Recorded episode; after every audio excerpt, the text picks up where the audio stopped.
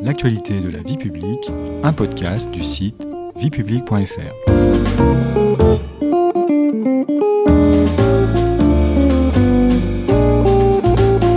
Bonjour à tous, bonjour Chloé.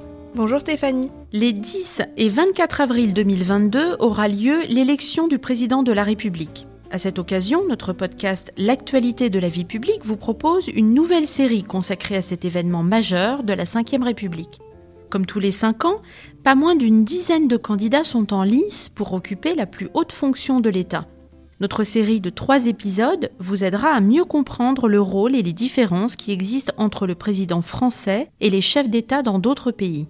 Nous vous expliquerons aussi comment la fonction présidentielle a évolué depuis son origine, et pour finir, nous nous intéresserons à un aspect très important de l'élection, le coût d'une campagne présidentielle.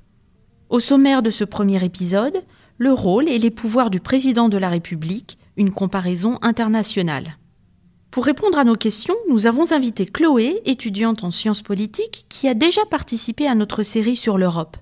Première question Chloé, quelle est la place du président de la République dans les institutions de la Ve République? C'est très simple. La présidence de la République est la fonction politique la plus importante en France. C'est le président qui exerce les plus hautes fonctions du pouvoir exécutif.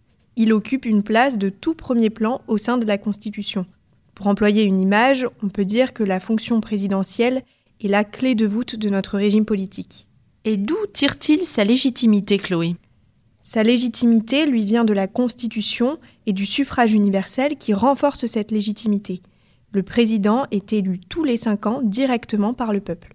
Comment la Constitution définit-elle précisément le rôle du président de la République? Le président de la République incarne l'autorité de l'État. Il dispose de ce fait d'importants pouvoirs. Voici comment la Constitution définit son rôle. Je cite Le président de la République veille au respect de la Constitution. Il assure par son arbitrage le fonctionnement régulier des pouvoirs publics ainsi que la continuité de l'État. Il est le garant de l'indépendance nationale, de l'intégrité du territoire et du respect des traités. Je ferme les guillemets. Le président est donc chef de l'État, mais également chef des armées. La politique étrangère et la diplomatie font également partie des attributions du président de la République, n'est-ce pas, Chloé? Absolument. Il a la haute main sur la politique étrangère du pays. Il participe aux grandes négociations internationales ou les grands sommets internationaux réunissant les principaux chefs d'État et de gouvernement de la planète, comme le G7, le G20 ou les conférences sur le climat. Et quel est son rôle dans le domaine de la justice?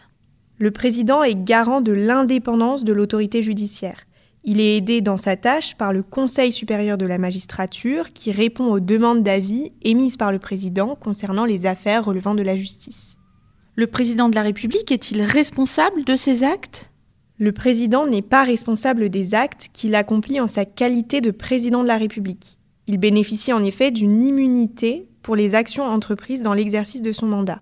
Cela signifie que pour toutes les décisions qu'il aura prises durant son mandat, il ne risque aucune action à son encontre devant un tribunal français après la fin de ses fonctions de président.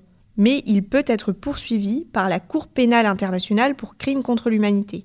Cette protection s'applique pendant et après son mandat, sauf si le président manque à ses devoirs et commet des actes incompatibles avec l'exercice de sa fonction. Depuis la réforme constitutionnelle de 2007, le président peut en effet être destitué.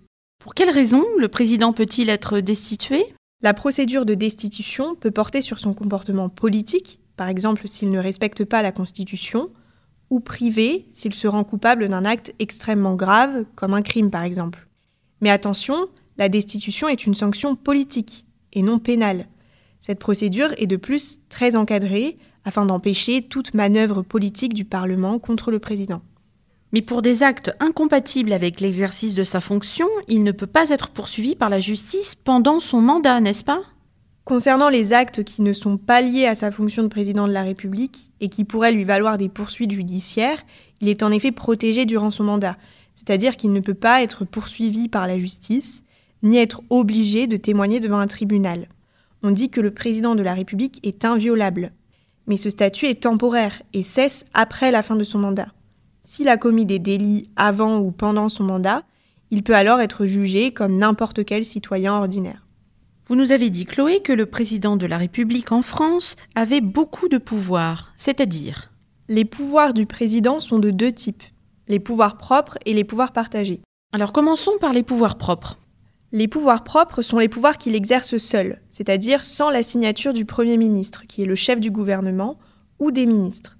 Les pouvoirs propres du président sont de nommer le Premier ministre, de soumettre un projet de loi au référendum, d'exercer les pouvoirs exceptionnels en cas de crise grave, les pouvoirs de crise précisés à l'article 16 de la Constitution, comme dans le cas d'une tentative de renversement du pouvoir lors d'un coup d'État, de communiquer avec le Parlement, l'Assemblée nationale et le Sénat, de saisir le Conseil constitutionnel, qui est chargé notamment de contrôler que la loi est conforme à la Constitution, d'en nommer trois membres ainsi que son président. Et il a également le pouvoir de dissoudre l'Assemblée nationale.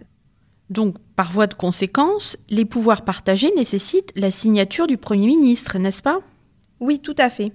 À côté des pouvoirs propres, le président a des pouvoirs partagés qui nécessitent la signature, on parle de contre-saint, du Premier ministre ou des ministres responsables qui préparent et appliquent des actes du président. Il peut s'agir, concernant le Premier ministre, de la nomination des ministres ou de la signature des ordonnances et des décrets. Et la fonction de président de la République est-elle la même dans tous les régimes politiques, Chloé? Non, Stéphanie, car le rôle et les pouvoirs du chef de l'État dépendent en fait du type de régime politique adopté par chaque pays. Rappelez-nous, euh, s'il vous plaît, les deux régimes politiques que l'on peut trouver dans les démocraties. Dans les démocraties, il existe deux grands types de régimes politiques. Le régime parlementaire, comme au Royaume-Uni ou en Italie, et le régime présidentiel, comme aux États-Unis. Quelles sont les grandes caractéristiques du régime parlementaire que l'on trouve en Italie ou au Royaume-Uni? La principale caractéristique du régime parlementaire réside dans la nécessité pour le gouvernement de disposer de la confiance de la majorité parlementaire car le gouvernement est responsable devant celle-ci et doit remettre sa démission s'il ne dispose plus d'une majorité de députés pour le soutenir. Une autre caractéristique très importante de ce régime est la dissociation du pouvoir exécutif entre le chef de l'État et le gouvernement. Le chef de l'État, qui peut être un président de la République, comme en Italie, ou un monarque, comme la reine d'Angleterre, incarne la continuité de l'État et ne participe pas à l'exercice du pouvoir, sauf pour la nomination du chef du gouvernement. Le Premier ministre comme au Royaume-Uni, ou le président du Conseil des ministres comme en Italie. Le chef de l'État n'a donc pas, dans un régime parlementaire, de rôle actif. On dit qu'il est politiquement irresponsable. C'est donc le chef du gouvernement qui exerce réellement le pouvoir, n'est-ce pas? Oui, c'est cela le chef du gouvernement et ses ministres assument la conduite de la politique de la nation sous le contrôle du Parlement. Le gouvernement partage avec le Parlement l'initiative législative, ce qui veut dire qu'il dépose des projets de loi, et participe donc à l'élaboration de la loi. Un pouvoir de dissolution des assemblées, qui entraîne donc l'organisation de nouvelles élections législatives, est reconnu au chef de l'État ou au chef du gouvernement, ce qui permet de sortir d'une éventuelle situation de blocage dans le cas où le gouvernement perd la confiance de la majorité parlementaire ou doit surmonter de fortes tensions avec celle-ci. Et qu'en est-il du régime présidentiel? Le régime présidentiel a été mis en place aux États-Unis au moment de l'indépendance de la jeune nation américaine à la fin du XVIIIe siècle. Sa caractéristique principale est la stricte séparation des pouvoirs législatifs, exécutifs et judiciaires. Qu'est-ce que cela veut dire? Le Parlement, aux États-Unis c'est le Congrès, Chambre des représentants et Sénat, a le monopole du pouvoir législatif, ce qui comprend la pleine maîtrise du vote des lois et le monopole de l'initiative législative, c'est-à-dire de proposer des projets de loi. Il a également un important pouvoir de contrôle et d'investigation du fonctionnement des services relevant du pouvoir exécutif. Et qui détient le pouvoir exécutif? Eh bien, c'est le président des États-Unis. Sa légitimité est forte car celle-ci repose sur son élection au suffrage universel. Le président est à la fois le chef de l'État et le chef du gouvernement. Il a le pouvoir de nommer et de révoquer les ministres. Il n'est pas responsable politiquement devant les assemblées et ne peut pas être renversé. Mais réciproquement, il n'a pas le pouvoir de les dissoudre et n'a que peu de moyens de les contraindre. Il ne dispose que d'un droit de veto sur des textes législatifs, c'est-à-dire qu'il peut refuser son consentement à un projet de loi adopté par le Congrès, l'Assemblée législative, ce qui a pour effet d'empêcher cette loi d'entrer en vigueur. La France se situerait donc entre ces deux types de régimes politiques, Chloé. La France se distingue car elle s'est dotée sous la Ve République d'un régime mixte ou semi-présidentiel. On parle aussi de régime présidentiel à la française. Il s'agit d'un régime politique mixte car il emprunte à la fois au régime parlementaire et au régime présidentiel. Mais alors, qu'est-ce qui rapproche la France du régime présidentiel? C'est l'élection du président au suffrage universel, comme aux États-Unis. Le président français peut également choisir et révoquer les ministres s'il peut s'appuyer sur une majorité au Parlement. Et qu'est-ce qui rapproche notre pays du régime parlementaire? Eh bien, Stéphanie, comme dans un régime parlementaire, le chef du gouvernement, le Premier ministre, est distinct du chef de l'État et sa responsabilité peut être mise en cause par les députés, l'Assemblée nationale. De même, comme dans un régime parlementaire, le chef de l'État détient le pouvoir de dissolution de l'Assemblée nationale. Quant au Premier ministre, c'est lui qui, comme l'indique la Constitution, je cite, détermine et conduit la politique de la nation et dirige l'action du gouvernement. Mais comment rendre possible le fonctionnement d'un régime mixte comme celui de la France? Le fonctionnement d'un régime mixte n'est possible que si le chef de l'État dispose d'une majorité parlementaire qui le soutient. Si ce n'est pas le cas, alors le régime mixte fonctionne comme un régime parlementaire à part entière. C'est le cas lors des périodes dites de cohabitation entre un président de la République issu d'un camp politique et une majorité issue d'un autre bord politique. Cela a été le cas au milieu des années 1980, un président de gauche, François Mitterrand, cohabitant avec Jacques Chirac, un Premier ministre de droite. Puis, à nouveau, à la fin des années 1990, mais cette fois dans une configuration inverse, un président de droite, Jacques Chirac, élu en 1995, cohabitant avec un Premier ministre de gauche, Lionel Jospin. Dans le cas d'une cohabitation, c'est donc le Premier ministre qui détient le pouvoir réel, n'est-ce pas Chloé? Le président est amené à désigner comme chef du gouvernement le responsable du parti ayant le plus grand nombre de représentants à l'Assemblée, qui dispose lui d'une majorité parlementaire. Le Premier ministre détient dès lors la réalité du pouvoir, même si le président conserve un rôle clé dans les domaines de la politique étrangère et de la défense. Et en Europe, quel est le régime politique dominant, Chloé? Au sein de l'Union européenne, les États gardent chacun une organisation politique qui leur est propre. Sur les 27 États membres de l'UE, on compte 6 monarchies constitutionnelles dont le souverain est le chef de l'État mais ne détient plus aucun pouvoir exécutif. Les 21 autres États sont des républiques qui ont donc un président de la République, mais la grande majorité est dotée d'un régime parlementaire. C'est donc le Premier ministre qui est le personnage le plus important et pas le président de la République. Dans 13 États membres, le président est élu au suffrage universel direct par les citoyens ayant le droit de vote. Dans les autres pays, l'élection a lieu au suffrage indirect via un collège électoral composé d'élus, députés, sénateurs, etc. Si en France, le président est élu pour 5 ans, en Italie et en Irlande, il l'est pour 7 ans.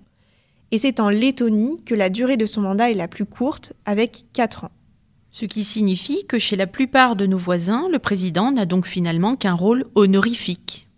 Le président remplit essentiellement des fonctions de représentation et veille au respect des institutions, mais il peut néanmoins jouer un rôle déterminant en cas de crise politique grâce à son rôle d'arbitre des équilibres institutionnels, comme c'est souvent le cas pour le président de la République italienne, mais il est vrai que lors des réunions des dirigeants de l'Union européenne à Bruxelles, précisément au Conseil européen qui réunit chefs d'État et de gouvernement, on dénombre seulement 4 présidents et 23 premiers ministres.